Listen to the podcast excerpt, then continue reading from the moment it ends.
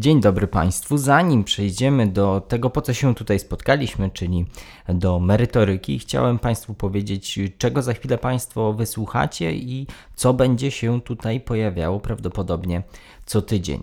Otóż stwierdziliśmy, że chcielibyśmy przygotowywać Państwu takie materiały podsumowujące to, co się wydarzyło na świecie, ale też to, co my opublikowaliśmy jako Ośrodek Studiów Wschodnich, analizy, komentarze w formie właśnie podcastu, takich skrótów, zajawek, tych rzeczy, które znajdziecie Państwo na naszej stronie internetowej. Wychodzi też, jako że analizy piszemy na tematy bieżące, no to siłą rzeczy jest to też takie subiektywne podsumowanie tego, co się w ostatnich dniach wydarzyło ciekawego na świecie. Ten format głównie jest przeznaczony na YouTube i tam też pojawił się pierwszy odcinek, którego na Spotify i na tych innych platformach podcastowych, na których Państwo teraz nas słuchacie, tego odcinka nie ma, gdyż głównie ten format stworzyliśmy z myślą właśnie o YouTube, ale po komentarzach, które dostaliśmy od naszej społeczności właśnie na tym e, portalu i prośbach, żeby e, ten format także wstawiać tutaj na, na podcasty, tak też czynimy. Także Zapraszam do słuchania. My słyszymy się już wkrótce w tej tradycyjnej formie, którą jak najbardziej kontynuujemy w formie długich rozmów. Już niedługo, myślę, że nawet na początku tygodnia, pojawi się tutaj rozmowa, w której chcielibyśmy Państwu opowiedzieć o ruchach nacjonalistycznych i ruchach konserwatywnych, ultra konserwatywnych w Europie Środkowej. Dużo tutaj ciekawostek, dużo ważnych informacji odnośnie polityk wewnętrznych e, państw Europy Środkowej i tego regionu. Także zapraszam do słuchania tego odcinka i słyszymy się już wkrótce. W dzisiejszym przeglądzie OSW podsumujemy wybrane wydarzenia i opublikowane materiały. W tym odcinku opowiemy o napięciach na linii Biden-Putin, zaostrzeniu sytuacji w Donbasie, nowych doniesieniach z Hongkongu, paszportach immunologicznych w Niemczech, kryzysie rządowym Mołdawii, strategii estońskich sił zbrojnych, wynikach ważnych wyborów landowych w Niemczech, Narodowa Rada Wywiadu USA opublikowała publiczną wersję raportu, który jednoznacznie stwierdza, że Rosja podejmowała próby ingerencji w ostatnie wybory prezydenckie w Stanach Zjednoczonych. Ingerencje miały mieć charakter akcji zorganizowanej przez rosyjskie instytucje państwowe. Kampania była oparta na próbach zdyskredytowania kandydatury Joe Bidena, wsparcia Donalda Trumpa oraz pogłębieniu podziałów politycznych w USA. Raport Narodowej Rady Wywiadu jednoznacznie przypisywał decyzję o podjęciu tych działań prezydentowi Putinowi. Dodatkowo podczas wywiadu w amerykańskiej stacji ABC prowadzący zapytał prezydenta Bidena, czy uważa on Władimira Putina za zabójcę. Biden potwierdził, podkreślając przy tym, że zna Putina, że ten powiedział mu, iż nie ma duszy.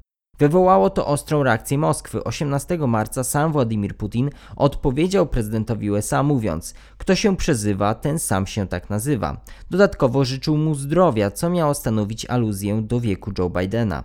Prezydent Rosji przypomniał także historię tubylczej ludności w USA, kwestię użycia broni nuklearnej przeciwko Japonii oraz oskarżył Stany o regularne ingerencje w sprawy wewnętrzne innych państw. Putin zaprosił Joe Bidena do publicznej debaty, która miałaby się odbyć w piątek 19 marca lub poniedziałek 22. Rzeczniczka Białego Domu odpowiedziała, że prezydent Biden jest zajęty i taka rozmowa nie jest planowana. Jak pisze Witold Trotkiewicz, słowa amerykańskiego prezydenta stanowiły swoistą obrazę majestatu. Poprzez próbę zaproszenia do debaty Rosja chce pokazać na użytek wewnętrzny, że Moskwa dalej dla Waszyngtonu jest głównym punktem odniesienia, potencjalnym przeciwnikiem lub partnerem. Więcej w analizie Witolda Rotkiewicza. Link pozostawiamy w opisie. Ciągu ostatnich trzech miesięcy doszło do zaostrzenia sytuacji militarnej w Donbasie. Od początku roku w działaniach bojowych na wschodzie Ukrainy zginęło 20 żołnierzy ukraińskich, co stanowi istotny wzrost w porównaniu do roku poprzedniego. W obliczu de facto nieprzestrzegania zawieszenia broni przez obie strony konfliktu, dalsze jego obowiązywanie stoi pod znakiem zapytania. Jak podkreślają eksperci OSW, nie można wykluczyć w najbliższym czasie znaczącego wzrostu intensywności działań militarnych w rejonie konfliktu w Donbasie. Zaostrzeniu sytuacji towarzyszy zwiększona obecność rosyjskiego sprzętu wojskowego i oddziałów rozpoznawczych Sił Zbrojnych Federacji Rosyjskiej, a także mobilizacja separatystycznych formacji zbrojnych. Brak przełomu w rozmowach dotyczących konfliktu w Donbasie skłonił prezydenta Zełańskiego do przyjęcia bardziej asertywnej polityki wobec Rosji. Jej wyrazem jest nałożenie w lutym bieżącego roku sankcji na Wiktora Medwedczuka, o czym pisaliśmy w analizie OSW. Dodatkowo ukraiński prezydent apeluje do USA o zaangażowanie się w rozwiązanie konfliktu, wsparcie tzw. Tak Platformy Krymskiej, nowy plan wobec anektowania Krymu i ukraińskie członkostwo w NATO. Te działania powodują irytację ze strony Rosji. Link do większej ilości informacji pozostawiamy także w opisie. Pekin przyjmuje kontrolę nad procesem politycznym w Hongkongu. Chiński parlament wprowadził zasadnicze zmiany w systemie wyborczym specjalnego regionu administracyjnego Hongkong. Zmiany te dotyczą procesu wyboru szefa egzekutywy, a także wyboru lokalnego parlamentu, a pośrednio samorządu terytorialnego. Dodatkowo powołano nowy organ mający weryfikować kandydatów na obieralne urzędy. Jak podkreśla dr Michał Bogusz, sytuacja w Hongkongu negatywnie oddziałuje na europejską opinię publiczną. Będzie też stanowić jeden z elementów dyskusji na forum UE na temat sensu ratyfikacji kompleksowej umowy inwestycyjnej Unii Europejskiej z Chińską Republiką Ludową. O końcu połowicznej demokracji w Hongkongu w analizie Michała Bogusza. W Niemczech trwa dyskusja na temat cyfrowych paszportów immunologicznych potwierdzających odporność na COVID-19.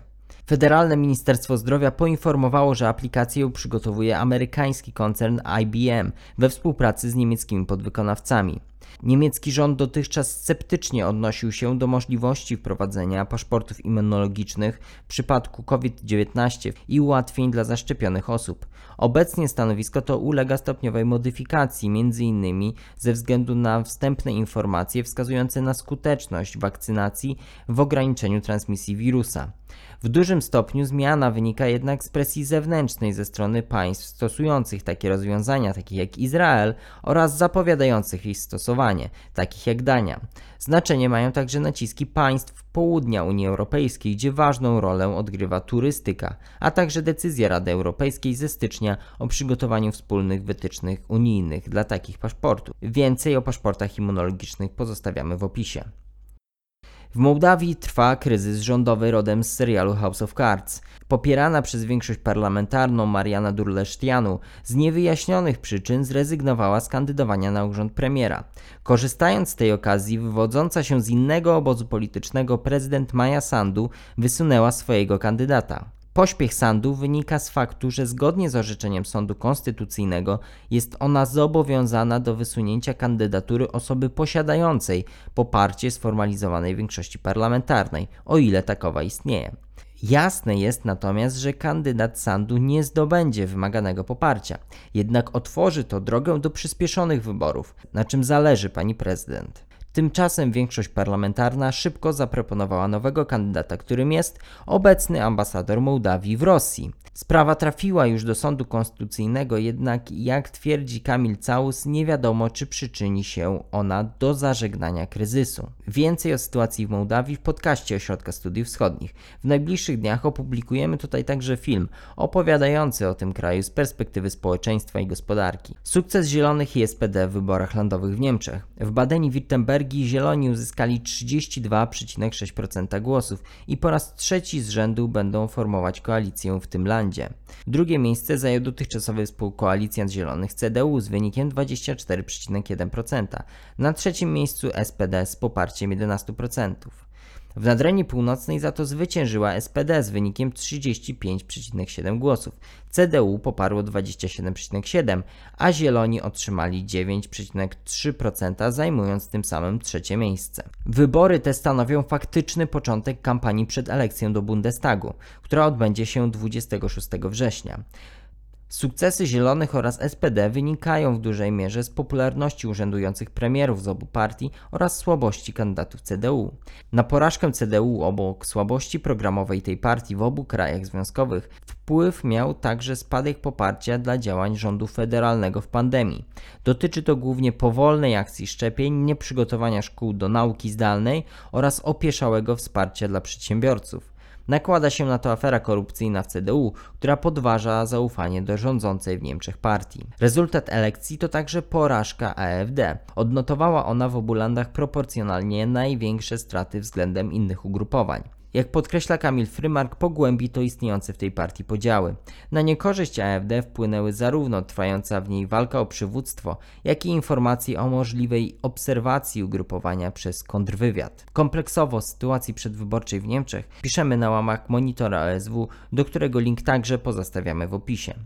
Dziękujemy za obejrzenie tego materiału. Zapraszamy do subskrybowania naszego kanału. Wkrótce kolejne materiały, także w tradycyjnej formule mini dokumentów. Opowiemy m.in. o Mołdawii oraz o Nord Stream 2. Zapraszamy do subskrybowania. Kolejne materiały już wkrótce.